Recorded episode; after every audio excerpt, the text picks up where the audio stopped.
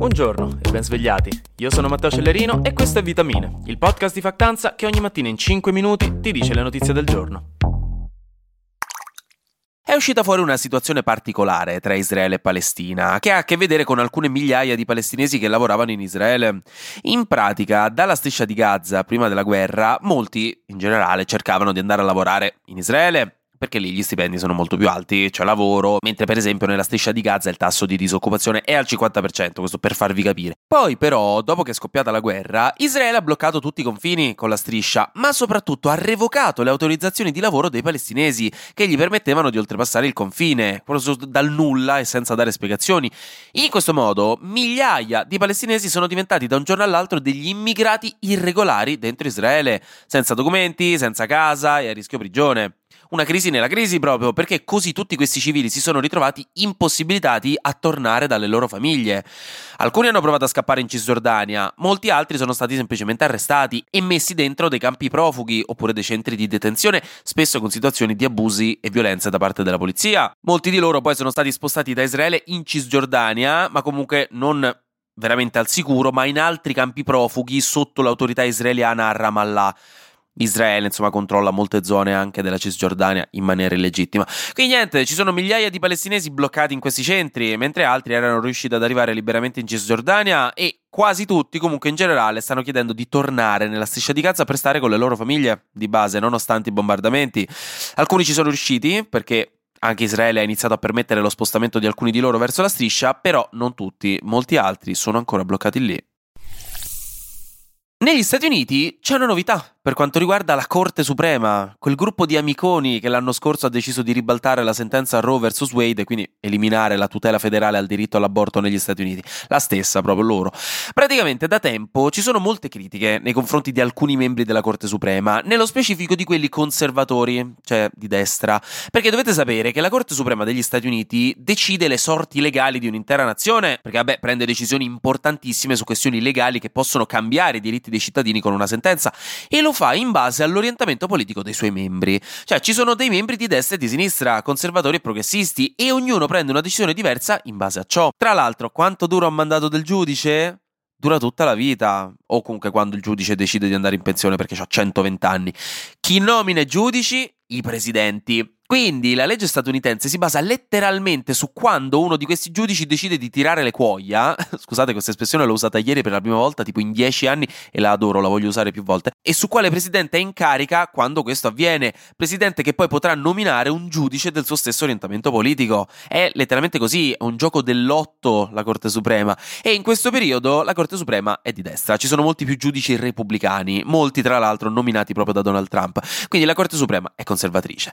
Detto questo, giusto per spiegarvi un po', ci sono state molte polemiche negli ultimi mesi perché si è scoperto che alcuni giudici conservatori, nello specifico Clarence Thomas e Samuel Alito, nel corso degli ultimi anni hanno accettato diversi tipi di regali da parte di miliardari, dove per esempio il miliardario Harlan Crow ha regalato viaggi e vacanze a Clarence Thomas e gli ha pure pagato la retta dell'università al nipote.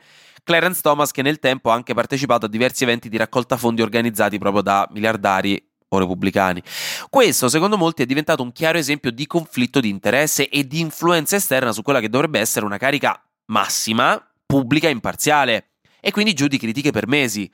Ora, finalmente, per fare qualcosa rispetto a questa crisi di PR, la Corte Suprema ha redatto un documento di 14 pagine in cui è stato messo nero su bianco un codice etico di condotta per comportarsi bene da signorini e signorine a modo. In questo documento hanno scritto le cose da non fare e da fare, insomma hanno scritto di non comportarsi in maniera inappropriata, di non far pensare di essere in una posizione di influenzare la giustizia, di non partecipare come ospite a eventi politici o di raccolta fondi, eccetera, eccetera. Quindi più o meno top. In realtà però le critiche sono arrivate lo stesso, perché nel codice etico manca una cosa dei controllori.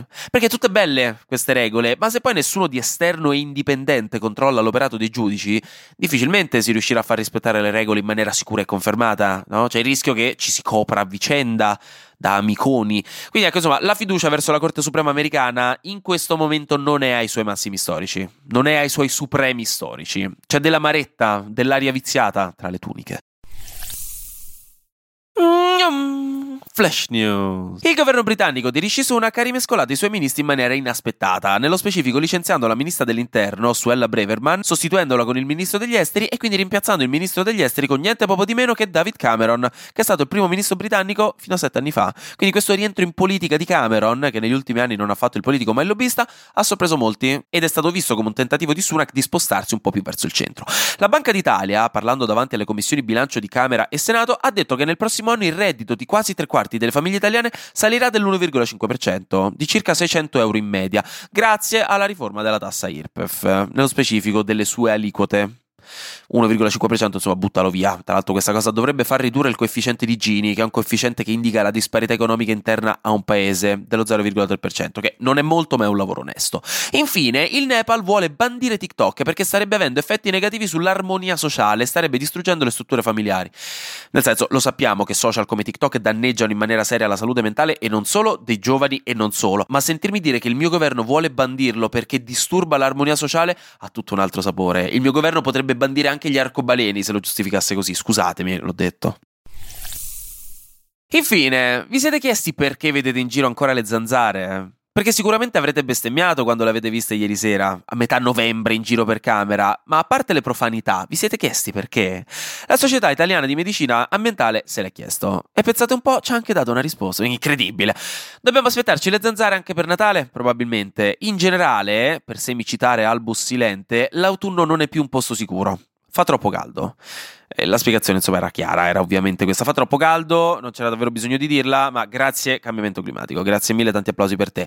Tra l'altro, secondo il centro studi Copernicus, quest'anno, cioè il 2023, sarà l'anno più caldo della storia degli ultimi 1400 anni. Prima Copernicus parlava dei mesi più caldi di sempre, adesso sta confermando che molto probabilmente sarà proprio il 2023 è l'anno più caldo di sempre. Comunque dicevo, con questo caldo le zanzare riescono a riprodursi più facilmente e a fare più uova e a sopravvivere anche in autunno, anche se sono solo alcune le zanzare che resistono alle temperature comunque più fredde di quelle estive. Tipo la zanzara giapponese, quella coreana quella tigre e anche la zanzara comune, che ho scoperto oggi che si chiama in termini scientifici Culex pipiens.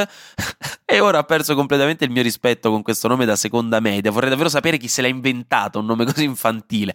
Però se lo merita, posso dire la verità, se lo merita, un nome Culex pipiens. È veramente proprio il nome perfetto per una zanzara, per un essere ignobile come la zanzara. Comunque, detto questo, preparatevi, che forse appunto dicono ce le teniamo fino a Natale. In bocca al lupo.